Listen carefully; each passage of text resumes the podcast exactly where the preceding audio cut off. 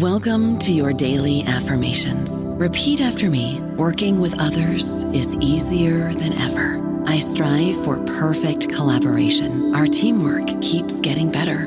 Yeah, affirmations are great, but Monday.com can really get you the teamwork you desire. Work together easily and share files, updates, data, and just about anything you want all in one platform.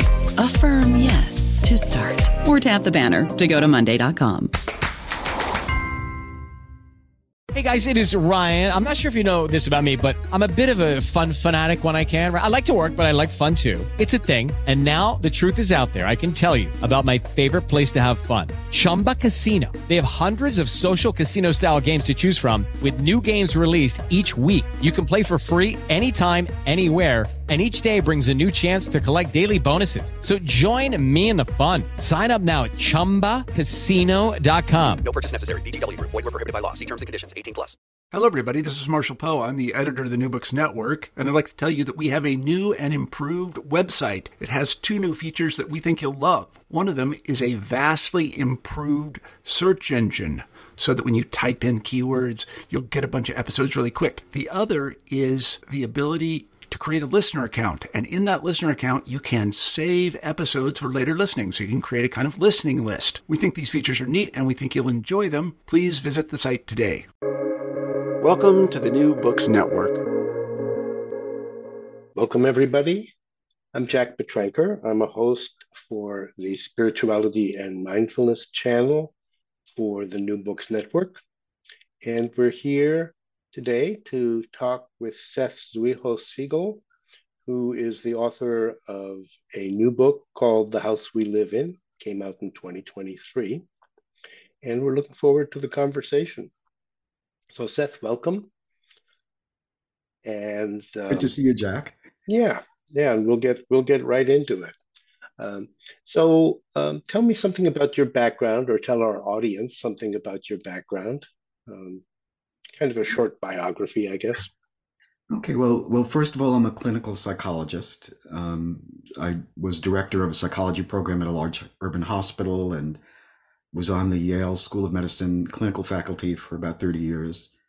Um, and I just have like a, I'm just a little bit into psychology now. I don't practice anymore, but I still write about it. So I, I have a monthly column in the Mindfulness Research Monthly, which uh, comes out every month. And um, I'm, I'm a, a uh, on the review editorship of the Humanistic Psychologist, so I still have a, a toe in the water when it comes to psychology. But I'm also an ordained Zen Buddhist priest. I run a Zen community here in Westchester, New York. Um, I'm a guest teacher of the Insight Meditation uh, New York Center, uh, and I'm, I'm also uh, on the contributing. I'm a contributing editor to Tricycle, the the Buddhist Review. So that's my kind of main role right now as a kind of a Zen Buddhist priest. Great. So, so um, how does that fit into to the book? I mean, what what led you to write the book, and how does it tie into your background? Well, there there are a couple of things that led to my writing the book. Um, as I think you know, Jack, I wrote a previous book in 2020 that was looking at Buddhist philosophy and Aristotelian philosophy and trying to find some common ground between them in terms of what's the nature of the good life for for people. And um, as I've learned more and more about as a Zen priest, as I've learned more and more about Chinese language and culture, I've started to read the Confucian tradition. You know, Confucius and Mencius and Xunzi and Zhu Xi and Wang Yangming and, and, and going forward from there. And I became impressed about the fact that that there was a great deal of commonality between the three different traditions, despite their many differences as well. And what I wanted to do is look at all three of them and do a kind of cross-cultural philosoph- philosophical analysis and try to see what they all had in common to say that might be something that's useful for us today as as modern people. I, I don't want to uh, to bring those forward just as they were, but I want to see if these are resources for, that we can use today in terms of understanding what virtue and wisdom are. So that was one strand. But the other strand was just living in the turmoil that's the United States right now, and, and, and I might say the world order as well. And um, the basic question about how does a pluralistic society with people from many different um, uh, racial and economic and ethnic and religious backgrounds with different beliefs about what the good life is, how do they manage not to kill each other? How do they manage to somehow get along, reach compromises, uh, and and fight fairly about their differences? And and uh, that's to me a, a, major question. And and along the way, I have been reading uh, a lot of John Dewey, and reading Dewey's ideas about how social change occurs. And and I and I wanted to tie that into the book too. That that um, that the kind of ethics and morals and values that we have are not handed down since time immemorial. They're things that change and adapt to new situations, but that that process of change and adaptation is one that takes a long horizon of time. And I wanted to give that perspective as well in the book. Okay, great. So you're that's a lot of strands that you're weaving together. Do you think did you come away at the end with the feeling that it worked? Um, well, does it work? I think that the vision that I have of what the good life is in in in modern society and the vision of the virtues and the kind of wisdom that contribute to living well, both individually and together collectively. I think that that vision works for me. The question is, how much can people come to agree? I mean, I tried to make it as transcultural and transsectarian as I could, but but how much can you can you get enough people to agree on something like that, then it can really uh, make some kind of change. And I guess one of the other authors I've been reading recently is uh, is, is Reinhold uh, Niebuhr, the Protestant theologian, who is very pessimistic about the degree that which people change. He says the biggest pe- problem for people is not their ignorance, but their selfishness.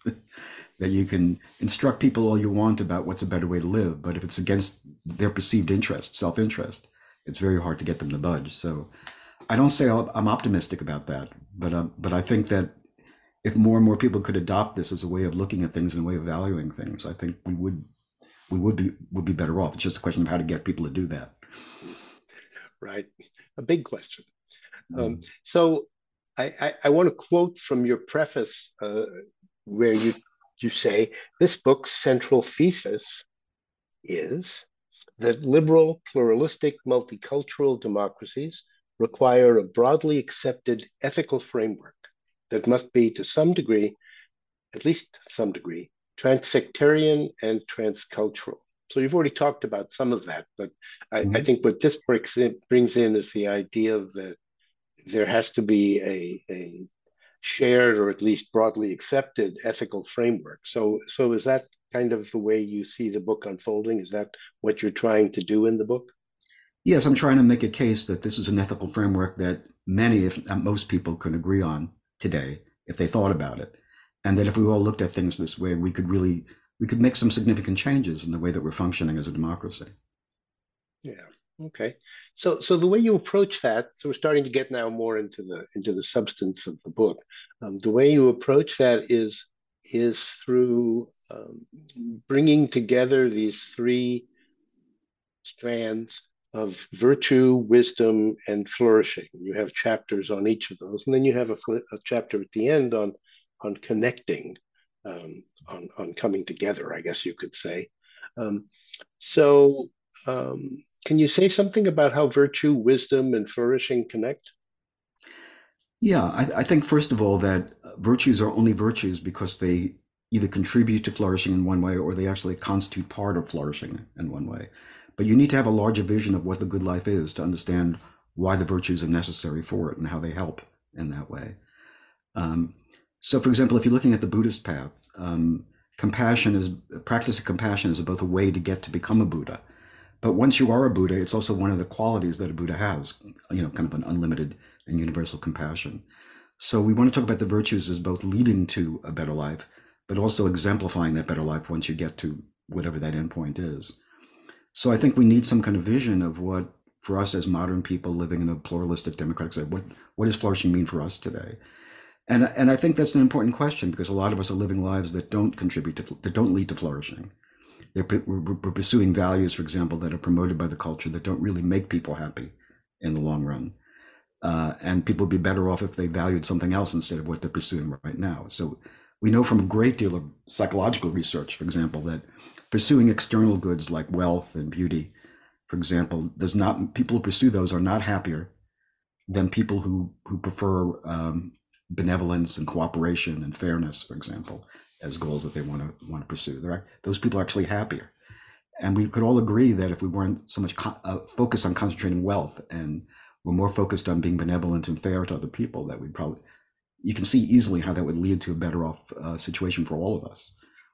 So, so I mean, I, I I think that's the thing I wanted to do is to kind of tie the virtues in and also wisdom in with what it means to flourish, and um, and I kind of enumerate a set of seven virtues that I think are universal to all cultures, um, that are, and and kind of point out how they are, how I understand them, and how they're also connected with flourishing, and then I also look at the question of wisdom, and I look specifically at Aristotle's idea of practical wisdom and what does that really mean? Because Aristotle never really defines it at all. Is that a single faculty or is it a whole constellation of intellectual qualities and so forth? And so I try to break that down too. I think that's an area where we're having a great deal of trouble right now, and people discerning what's true and what's false, uh, what to, who to believe, who's a reliable source and who's not a reliable source, what constitutes evidence and what doesn't constitute evidence. I mean, these these are questions that we're we're are troubling our society every day right now. Yeah, they certainly they certainly are. So um, that list of seven virtues, I, I, don't think I'll ask you to list all seven unless you'd like to, uh, but um, you do draw on other sources besides the Buddha and Aristotle and Confucius. At least you mentioned some some other sources, and in the end, you come up with a kind of idiosyncratic list. And I, I assume I assume that's because uh, you felt that, that that was the one that worked for this society at this moment in, in time? Um, well, what, what I found was that I think that the virtues that and and the idea of wisdom that's exemplified in all three of the ancient traditions, that you can also find them today in other traditions as well. It's not as if uh, I mean we can find them in the Judeo-Christian and Islamic traditions. We can find it in uh, the humanist traditions. We can find it in the African uh, Ubuntu tradition. I mean, no matter where you go, the same kind of values are extolled and talked about. And you find them in the New Testament, the Old Testament as well, and Rabbi Hillel. You know, wherever you look, you find them. So that's what I want to point out too, that although I've drawn them from these ancient sources, they're really kind of universal. Mm-hmm. Yeah. And, and one of the things you point out, and I, th- I think of this as an Aristotelian point, is that virtues very often consist of going to the midpoint between extremes. So could you say something about that? Yeah. Um, so, for example, Aristotle talks about courage as a virtue. Uh, and what he says is courage is the midpoint between um, rashness and cowardice. Okay, you don't want to be someone who rushes off into every battle, whether it makes sense enough. You know, even if you're a, a minor force that's you know that's destined to lose the battle and everyone's going to get killed, that's not doesn't make sense. You want it to be in, in you want to use wisdom to moderate courage and tell when it makes sense to fight and when it makes sense to retreat. And it's the same thing with um, generosity. You want to be generous to friends. You want to be able to give to charitable causes and so forth, but you don't want to give so so much away that your family becomes impoverished, for example, or you no longer have a home to live in. Um, so you have to find a kind of a balance between uh, between all of these qualities. And it's the same thing with conscientiousness. You want to be conscientious enough to to do if you're an air traffic controller, you want to really pay close attention to everything that's happening. You don't want to make mistakes. You want to be very conscientious, but you don't want to be so conscientious that you become like a type A personality or become uh, an obsessive compulsive. Nor do you want to be so lax and relaxed that you know you, you just kind of drift through life purposefully. You want to find that midpoint, that sweet spot. I I suppose in part that's um, because you're talking about virtues as they're practiced by people living in everyday society because it does strike me that you know buddhism which is what i'm familiar with um, you know you do go to extremes. If you if you enter a monastic community or you know you basically i mean there's so many stories of the buddha who does sacrifice everything. That's right. But but so the moderation part is partly just okay, we live in this society, unless we're going to withdraw from this society and withdraw from all of the relationships that we've established, it makes more sense to approach these things in moderation. Is, is, is that a fair statement? That is a fair statement. And and I also am uh, I don't talk about it very much in this book, but I've talked about it elsewhere. That I'm, I'm fairly critical of the monastic ideal. I, I don't think it's something that most of us should be aspiring to. I'm, uh, I'm not saying that it's not right for some people. And, and it may even be inspiring that there are such people in the world who do this and they point out our own limitations and that we could do better at what we're doing. But I don't recommend it as something everyone ought to do or most people ought to do.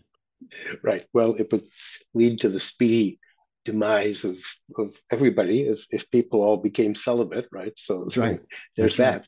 that. Which may be good for the planet. We don't know. right, right. The, the final solution to climate the climate emergency. Um, okay, let's not let's not try to go there. Um, Good. Yeah. um, so at one point in the book, you you offer a program for developing the virtues. You say take a week and really focus on each one. Is that something um, you've worked with? Have you had in, you know in your community or for yourself, or um, or is it just how, how did that idea come up, and and what kind of um, experience have you had with that? Ah, well, I haven't done it quite like it is in the book, but I've done it, for example, with the 16 Bodhisattva vows, where I might take a month on each one and think about what it means, how much am I living up to it, how much am I not, and what does it mean when I'm not? Uh, does it mean that I have to try harder? Does it mean I have a wrong idea about it? You know, just really trying to explore that. Uh, and I, and I've, and I've done that as well with um, with the with the perfections, the paramitas. You know, where I've worked on one for a while, and, and so I, what I think is, really helpful is to, uh, and I've done it with also with the um, with the five lay precepts, for example, where you know I might uh, uh, might work on just one, like what does it mean not to kill? Okay, well, wait a minute, I if I'm if I have tuberculosis, I'm going to take an antibiotic and kill those bacteria, you know, or if I have termites in my house, I probably will get some kind of insecticide and not allow my house to crumble. What is it? My white blood cells are killing you know bacteria all the time. I mean, what does it mean not to kill? And so that becomes a, a koan in the in the in the Zen tradition, um, and it really becomes a question of uh, how how little killing can I do, you know, and still feel like I have a life well worth worth living. And um, I mean, even when you're talking about eating, you know, do, do you are you a vegetarian or not? If you even if you're vegetarian, you're killing vegetables and so forth. There's a this whole question about where are your limits and where's the wise place to be. And I think that's always a process of discovery and exploration. I don't think there are hard rules that say this is the rule I'm going to follow. I'm going to follow for my entire life. It may be that we change in our understanding it over time, but I think it's it's always worth exploring. And the same thing with lying. You know, there are times when lying makes sense. You know, when the Gestapo comes and asks you, "Are you, are there any Jews hiding in your house?" The answer is no. You know, even if there are. Or if somebody shows you a picture of their baby and they say, "Look at this," and they, you don't say, "Oh, what a wrinkly-looking baby." You say, "What a beautiful baby! It's adorable." You know, there are times when little white lies actually are the right thing to do. Um, there are other times when even little lies are exactly the wrong thing to do, though. And so I think that's a whole process of lifelong exploration, you know, of dis- discovery. Um, there are all kinds of lies, for example, that aren't really harmful, but we tell them to exaggerate something that happened to us to make us make an amusing story or to make ourselves look a little bit better or a little bit less worse.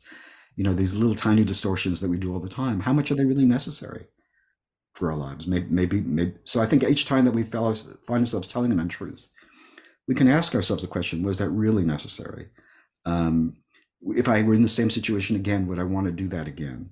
If do I want to uh, contact the person I lied to and make and make an apology to them, or is that not necessary? You know, these are all areas for very rich exploration, and I think it's the way we grow. Uh, one of the main things I got out of the Confucian tradition is the and and this is true also for Aristotle and the Buddhists though is that is that moral growth, the virtual virtuous growth is a lifelong process. There's never a point in your life when you're done. So Confucius has a famous quote, for example, where he talks about each decade of his life up to his seventh decade and how his understanding of morality changed in each decade. Mm.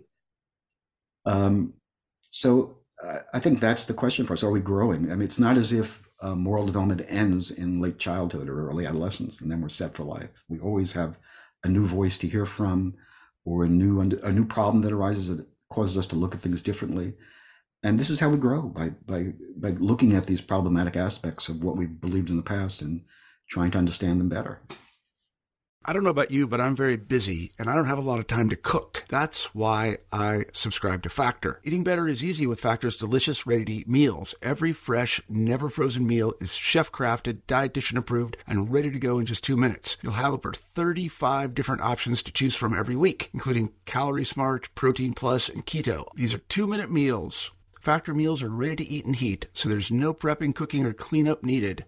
They're flexible for your schedule Get as much or as little as you need by choosing your meals every week. Factor is the perfect solution if you're looking for fast, premium options with no cooking required. Sign up and save. We've done the math, and this is important. Factor is less expensive than takeout, and every meal is dietitian approved to be nutritious and delicious. Head to factormeals.com slash NBN50 and use code NBN50 to get 50% off. That's code NBN50 at factormeals.com slash NBN50 to get 50% off.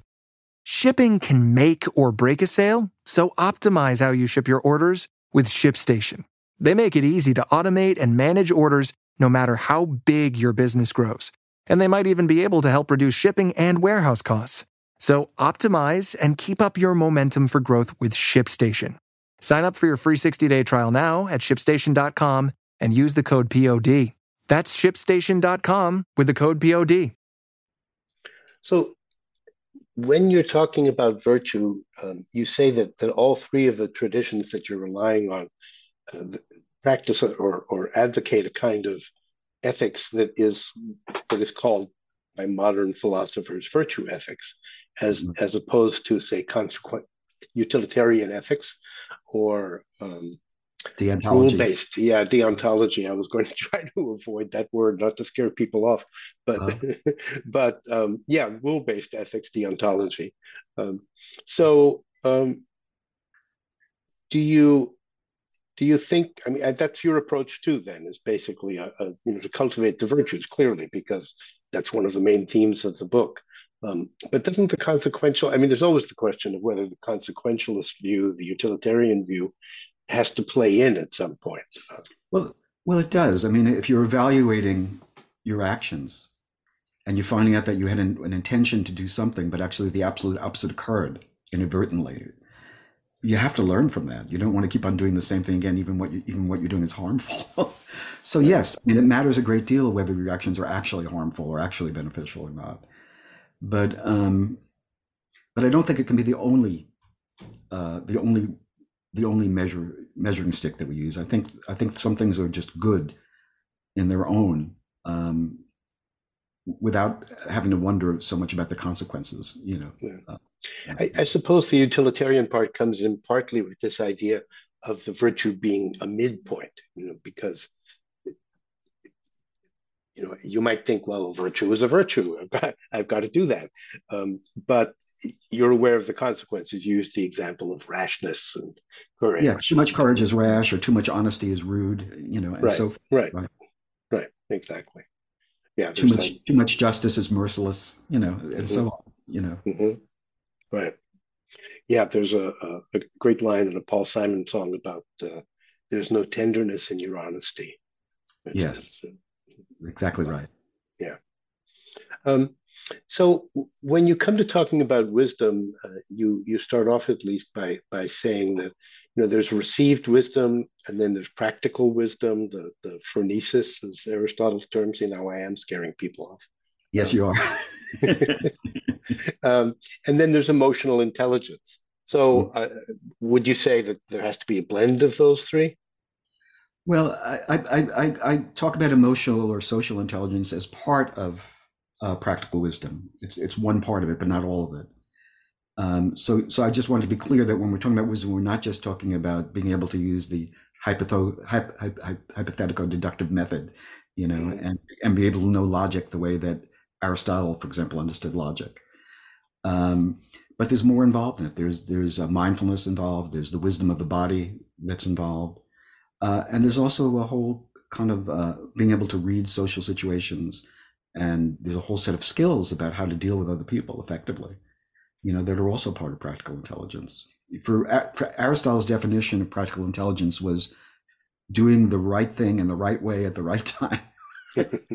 And it's very much like the buddhist idea of right speech you know that it, that it's not that speech not only has to be gentle and well intentioned but it also has to have the uh, positive effect you know if, if, if some piece of truthful truth that you're giving someone else isn't going to be useful to them and just going to raise hostility it's not the time to say it so you have to it's that whole kind of question of being able to judge you know uh, practically what the effects of your action are going to be You also talk about about the importance of speaking from the heart. And when I read that, I thought, well, that must have to do with your practice as a clinical psychologist. That that's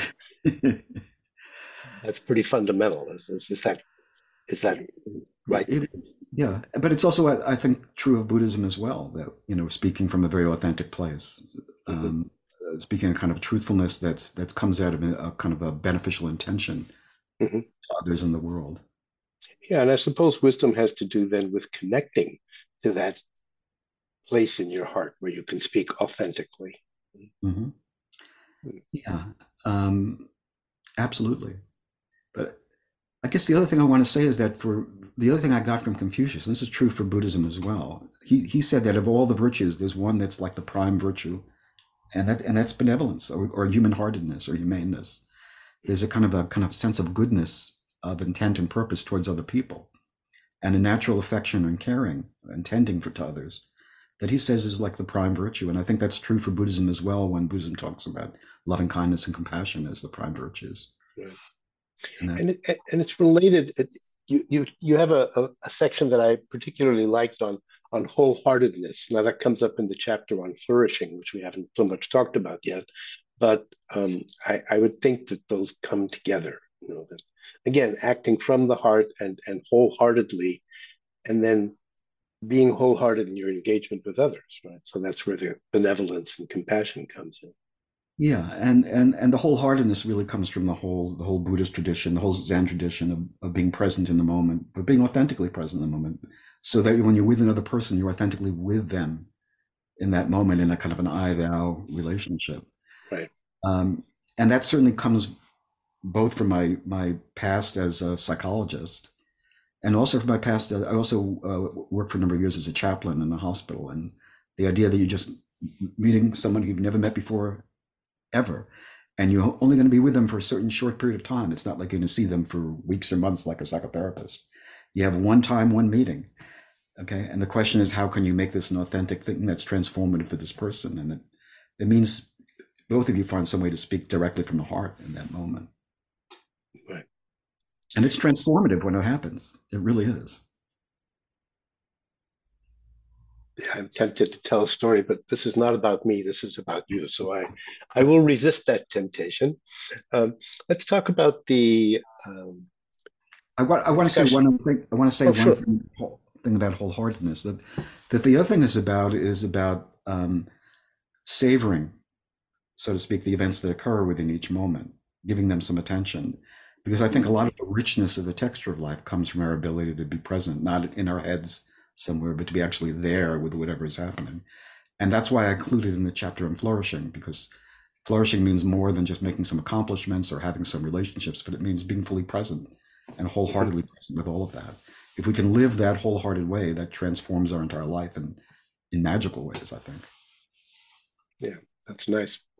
So so flourishing. So again, we'll we'll use a, a, scary Greek word, eudaimonia, um, which is is the Greek word that gets translated usually as flourishing. Um, do you think that that's different in the different systems, or do you think that they can be treated collectively? It, it is different. So, uh, you know, I talked about this in my previous book a bit the difference between enlightenment, for example, and eudaimonia. There are um, there are aspects of the Buddhist model of how how well we can live that go well beyond eudaimonia. So There's a belief that we can kind of reach this kind of, I would say, transhuman state we've transcended the problems of ordinary life and ascended to some higher level in which um, there's a perfection of well-being as well as a perfection of goodness and decency in your life. Um, Aristotle is much more practical about that. He, he says, "I don't think I don't think that's really possible for most, it- it- certainly for most people, not for me." He would say, "You know, um, we can we can always do better than what we're doing, but there's no endpoint of perfection that we can reach." And of course, there are parts of the Buddhist tradition um, that say that as well. That that there isn't any final enlightenment. There's enlightenment beyond enlightenment. You know, uh, Dogen talks, for example, of going beyond Buddha. For example, Buddha beyond Buddha. There's always, no matter how big your awareness is, or your understanding is, or your compassion is, it's always possible for it to be more. There's no there's no final endpoint, and life is a journey towards that mythical, hypothetical endpoint that doesn't really exist. You know. Um, so yeah, I, I think that there are aspects metaphysical uh, aspects and ontological aspects of, of enlightenment. For example, enlightenment in Buddhism means the end of transmigration, you know, from lifetime to lifetime. Uh, it, it involves some kind of ontological commitments to there being some existence beyond the bodily existence, for example. And those are things that aren't part of eudaimonia. So I, I think it's possible to separate them out, but there are also things they have in common. So I don't want to, I don't want to say there. I would say that eudaimonia is like a milder, a milder level of enlightenment. okay, and and then the whole question. Excuse me, enlightenment light. Enlightenment okay. light, yeah. Um, so what about the distinction, and, and this will start to get toward the kind of social dimension of, of what you write about, um, between social flourishing and individual flourishing. I mean, you know, it seems like one of the things you say, I, I think, maybe we'll talk about that more later, is that that um, one of the goals of society should be to promote individual flourishing. But but there's also the question of the whole society flourishing. Absolutely. Well, first of all, as an individual, you can't flourish really if the rest of society isn't flourishing. If you're living in the middle of civil war and discord and climate change and everything else, there's no way that you can really flourish. Uh, even if you're at the apex of the economic order, you know, and you have more money than anyone else. Uh, if the whole society is in disarray, you have to hire bodyguards to make sure that you're not kidnapped or your children aren't kidnapped. You know, if everyone is if everyone is doing what they ought to be doing in a society, then we're all flourishing. If if uh, one group isn't flourishing and it's going to cause uh, um, an insurrection against the power of the wealthy and so forth, that's not really flourishing either. So, I think we have. To, I think that's the first thing I want to say that we want to live in a in a in a society in which there isn't civil disorder, where people find ways to kind of manage their disagreements, where people don't cheat each other and steal from each other and kill each other, and you know life isn't as Hobbes said, you know, a war against everyone against everyone. We want to live in a society where judges do their job, where policemen do their proper job, you know, where where uh, bankers don't discriminate. You know, we want we want that kind of world. And so I so I think um, we it's our job to do everything we can to to see that the world we live in is that kind of world where everybody has the opportunities to flourish in the way that makes the most sense to them, as long as their vision of flourishing doesn't cause undue harm, you know, to other people that we care about, you know. So, so that's the vision I want to, to, provide, and it's kind of it's kind of uh, John Dewey's definition of democracy, which is democracy is a, is a form of organization which everybody works together to create the conditions for maximum flourishing in everyone in the society. Right. So so um, I do want to talk about that, but maybe we'll put it off just a little bit. I I, I want to um, Mm, I want to go into the one of the things you say, which is that part of flourishing uh, consists of of making a connection to something greater than ourselves. Um, yeah, one of the dimensions of flourishing I talk about is the dimension of meaning. That our lives have to feel meaningful to us, and and lives can be feel meaningful in all kinds of ways. But for most of us, for the average person, for me, I'm speaking for everyone, right? For me, meaningfulness means um, that the people that I come into contact with most frequently feel that their lives are better because I'm present in it in some kind of way. It's kind of like the uh, that movie "It's a Wonderful Life." You know, if I wasn't mm-hmm. here, would things be better or worse? For most of us, that's what it means. But for other people, it may mean something else. It may mean um, being part of a larger movement in history or a cause of some kind. Uh, you know, think about dedicated revolutionaries or um, uh, uh, I think about scientists working for a cure for cancer or something like that. They they have some kind of larger view of what they're working on that they want to make some contribution to the whole world, so to speak. And other people get their connection from the connection to nature, or a, kind of a sense of a cosmic connection to everything. I mean, there are all different ways we can make meaning in the world. But I but I think I think uh, being deprived of meaning is the worst. You can't flourish unless you have some sense that my life has some kind of uh, connection to a larger story of my mm-hmm. community and of mankind and the future. And I suppose some people would say, um, you know, it, it has to do with family and friends and just, you know, my connections there and being able to support the people I love. Um, right. And that's, is, that's, that's, that's being meaningful to the people around you that you're, they're better off because you're doing your job in the world. Okay. Okay. You, you say that, that, um, flourishing and actually, I think you, you say virtue and you know, maybe even wisdom. I'm not, I don't know. Um, did they emerge through a process of collective inquiry? And and you take that from Dewey. You're very specific about that. Could you Yeah. say something about that? Yeah, what I would say is that um, I wouldn't say, okay, so the kinds of rules we have about what's the good way to live, those have been settled throughout history, you know, by by by a general process of, you know, let's it's good for us not to kill each other. You know, we, we come come to that kind of agreement. So historically, and we still kind of agree with that for the most part. It's a pretty good rule, you know. Uh, uh, or if we're going to kill people, we had better have a damn good reason, you know, that and ones that the people around us would approve of in some kind of way. Um, but anyway, whatever solutions we reach, whatever conclusions we reach about what's the right way to live, they, they can become problematic at some point. Social structure changes, new inventions come about. You know, think about, for example, the way the birth control pill changed the way we look at sexual morality in the 1960s and so forth. There, there can be some change that happens, and then you have to inquire again. Well, is what we used to think still right? You know, how important is virginity, uh, for example, before you marry?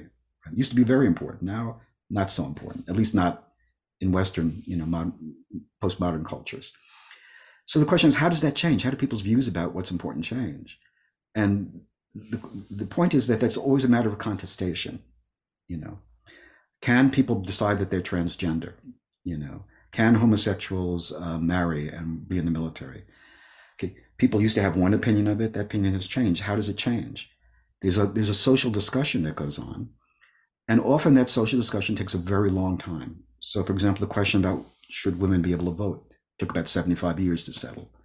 The question about uh, the world agreed that slavery was a normal way of doing things for thousands of years. You know, all of a sudden in the 1800s, that changes. How long did it take for people to change their minds about it? Well, again, it took maybe 7,500 years before, and the, the whole world changed at the same time. The Russians abolished serfdom, you know, around the same time as the American Civil War. So there are changes that are occurring through local and global conversations, but they're they're very it's very slow change. And I think that's the appalling thing is that sometimes the, the change has to be slower because that's just the way social processes occur.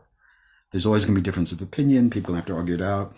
The way they usually end is not that people change other people's minds, but that one point of view in the discussion uh, dies out and a new generation comes up, or some new problem arises that changes everybody's mind and they focus on that instead. You know, it's but it, but it's interesting. For example, the you know we can talk about problems that get solved peacefully, like the question about whether Mormons can engage in plural marriage. Okay, that was a big issue. You know, when Utah wanted to enter the the, the union, you know, as a state, it's not a big issue anymore. I mean, people have different opinions on it, but it's not a big issue. Um, should stores be closed on the Sabbath? Okay, that used to be a big issue. It's not so much a big issue anymore. So sometimes these get resolved over time peacefully, and, and other times, like in the Civil War, they don't get resolved peacefully. So so that becomes an important question. You know, what can be resolved peacefully and what can't. I think the current fight over abortion is an example of another contentious issue that that is difficult to see how it can be resolved now. And yet at the same time, I can imagine 10, 20, 30 years from now, it may disappear as an issue. There was a time, for example, when it wasn't an issue. Uh, in the year 1900, it wasn't outlawed in any state abortion. Okay, people just had them. Midwives performed them. Then the obstetricians came about as a as a uh, as a um, as a profession, and they were in competition with the midwives, and they were the ones who decided that abortion had to be banned to help, you know, help uh, create their greater power over the midwives. But that's how it began, and then and then in the 1970s, it wasn't an issue that divided religions, at least at least not Protestants from uh, uh, from Jews, for example. Billy Graham wasn't you know universally opposed to abortion um, the whole evangelical movement, you know, was open to abortion under certain conditions and so forth. And that changes when, you know, the Republican Party under Nixon decides they want to mobilize Catholics out of the of the New Deal coalition, and then it, it gradually becomes politicized, and then it becomes an issue for evangelicals down the line. But but just as things weren't an issue and then become an issue, you know, they can not become an issue again later on. It's a kind of an interesting process. So it's interesting to note that the most liberal abortion uh, law in any state in the United States was signed by Ronald Reagan, for example. I mean, there used to be that Republicans and Democrats did not differ on this issue.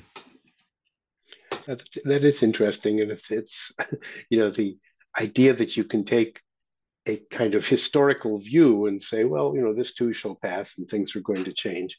Um, that would be very helpful. But of course, we're living at a particular moment in time. So, um, right. And, and then there's the issue of climate change, which we don't have time to fix. And at the other time, on the other hand, social processes are slow, and getting everyone on board is a slow process.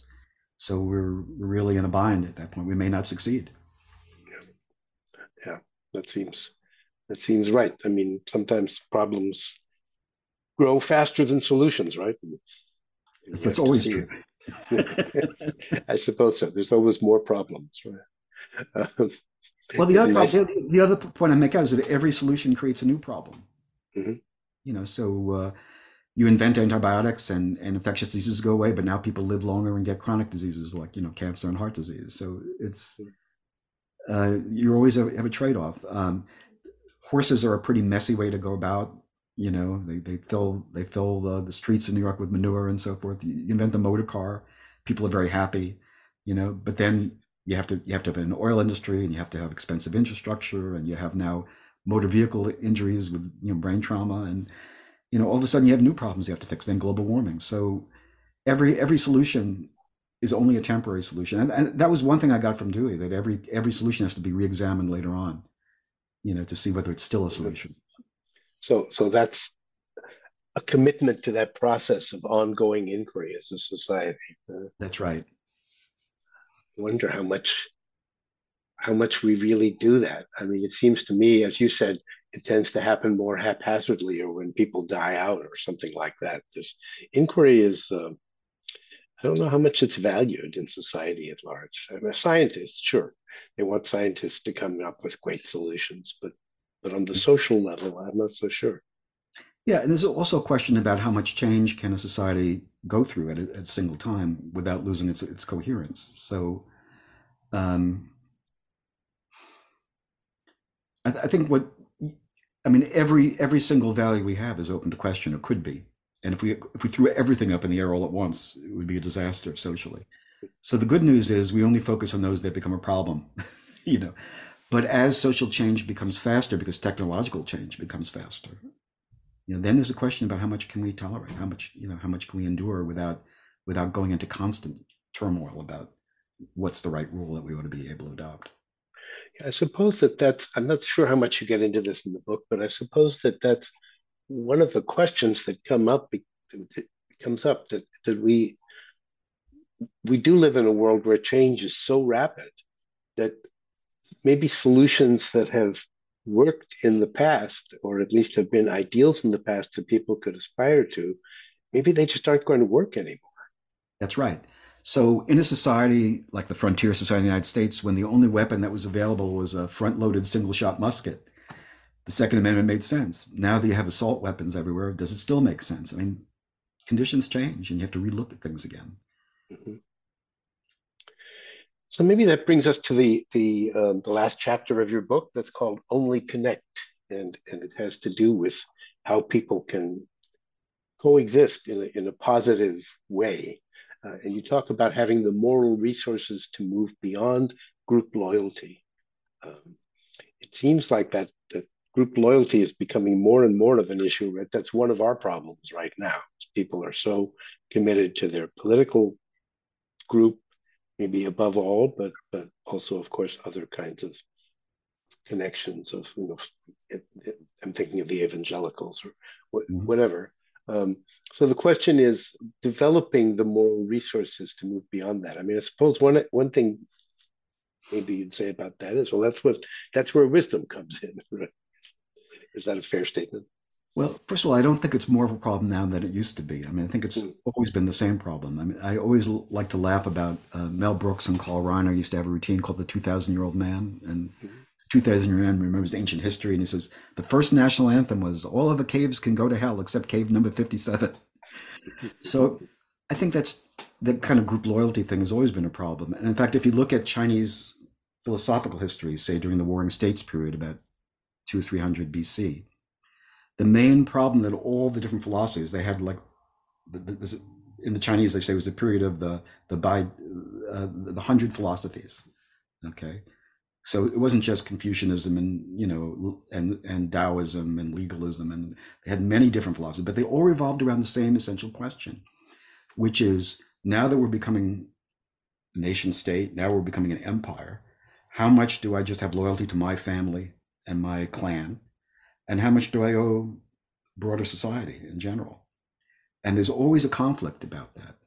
And I think I think that's part of the way we're built uh, as human beings in terms of that we all have a, a kind of natural tendency to care about others. Okay, if a child cries, we all kind of look to it and see how can we soothe that child.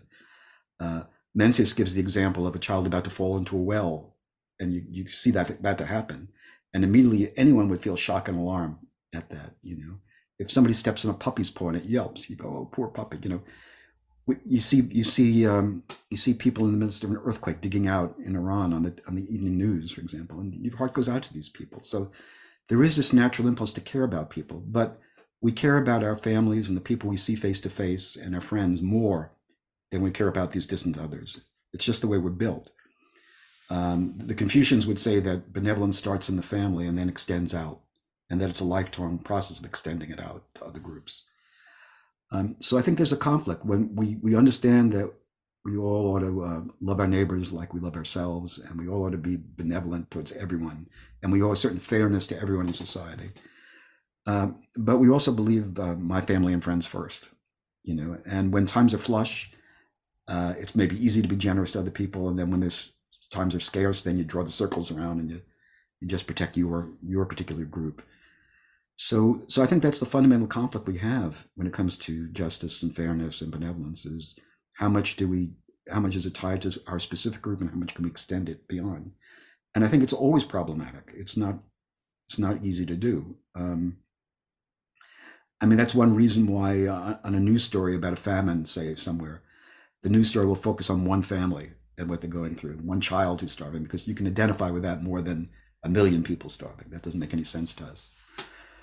Um, or are there resources that can help us do that? Yeah, we have all these stories. The story of the Good Samaritan in the Bible, or you know, there are many stories of the in the Buddha's previous life is great acts of compassion towards other beings. Um, um, we have um, the, I think I think about thirty times in the Old Testament it says, "Love the stranger as you love yourself," not love your neighbor you know it's uh, there there are these resources that uh, enable us to care about other people but there it's still an upward um, push for most of us to do it. I think that's a lifetime project of caring about people who are very different from us. You know you, you may think you're very good at it and then you walking down the street in new york city and you see uh, um, a homeless alcoholic on the street you know um, who, who's stinky you know and they're asking for a couple dollars you know and immediately you're thrown into some kind of turmoil about should I be generous? Oh, he's just going to spend it on drink. You know, uh, he's not like us people. Why doesn't he get a job? You know, all these all these kind of thoughts that separate me from that other person come up. And and yes, you may make the decision in the end to be generous, and sure, why not? And and you may even make it a practice. Whenever someone asks me, I'll give them something, you know, as a way of enlarging your heart in some kind of way. But there's still it's still a push always to do that. Um, so I think it's a problem. I think it's always going to be a problem.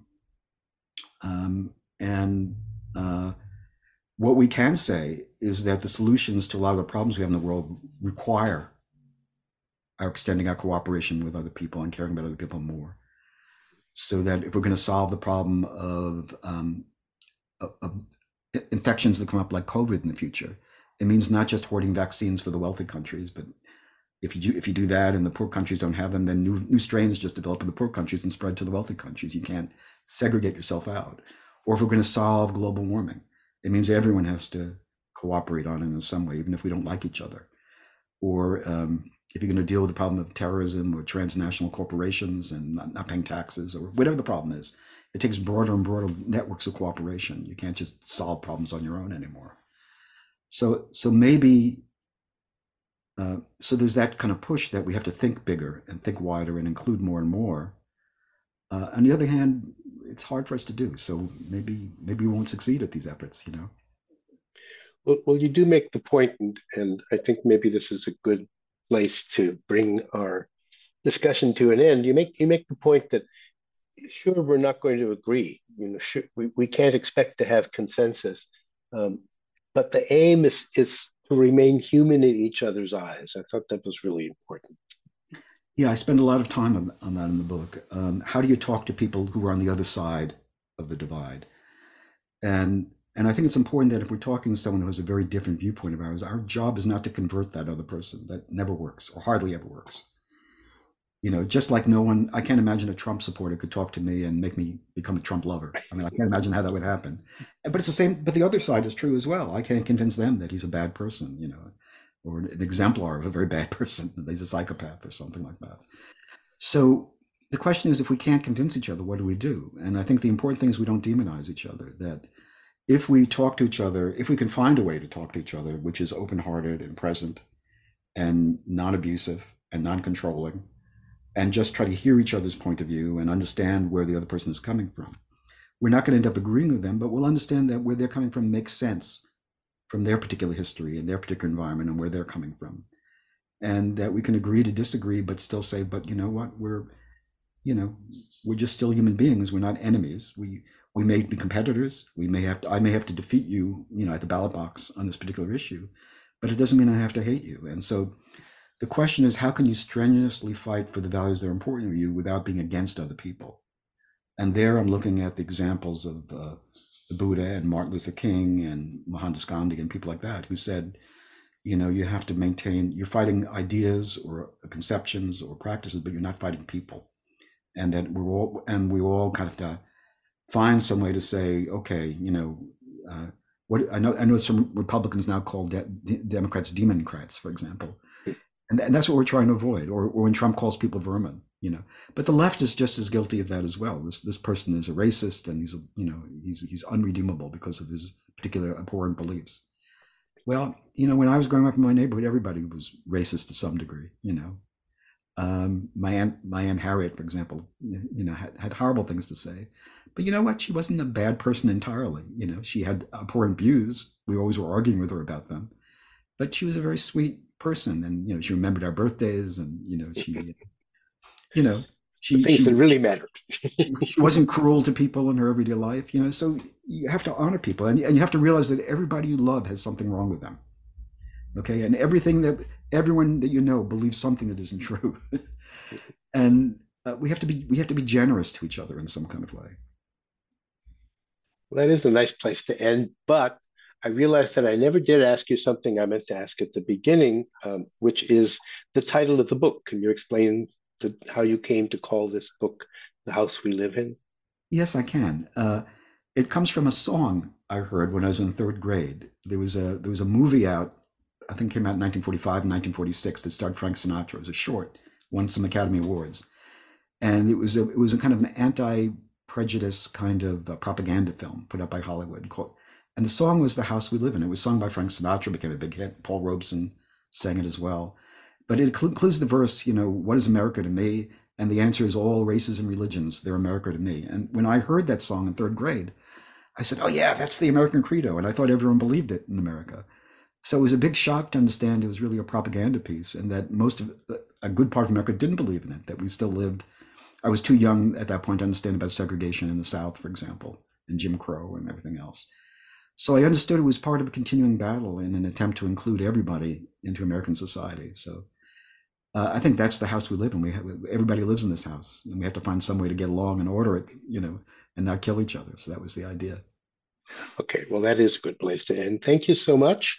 Um, I, I, I've enjoyed the conversation, and I'm sure that listeners will also. So we will uh, we'll close with that. And uh, tell well, tell me uh, what's your next project? What are you working on?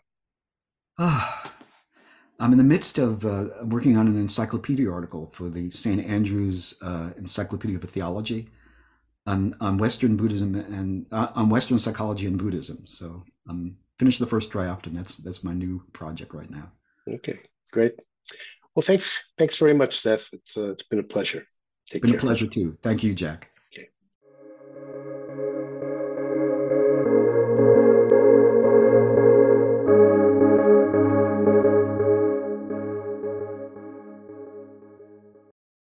Step into the world of power, loyalty, and luck. I'm gonna make him an offer he can't refuse. With family cannolis, and spins mean everything. Now, you want to get mixed up in the family business. Introducing The Godfather at ChumbaCasino.com. Test your luck in the shadowy world of The Godfather slot. Someday, I will call upon you to do a service for me. Play The Godfather now at ChumbaCasino.com. Welcome to the family. VGW Group. No purchase necessary. Void where prohibited by law. See terms and conditions. 18 plus.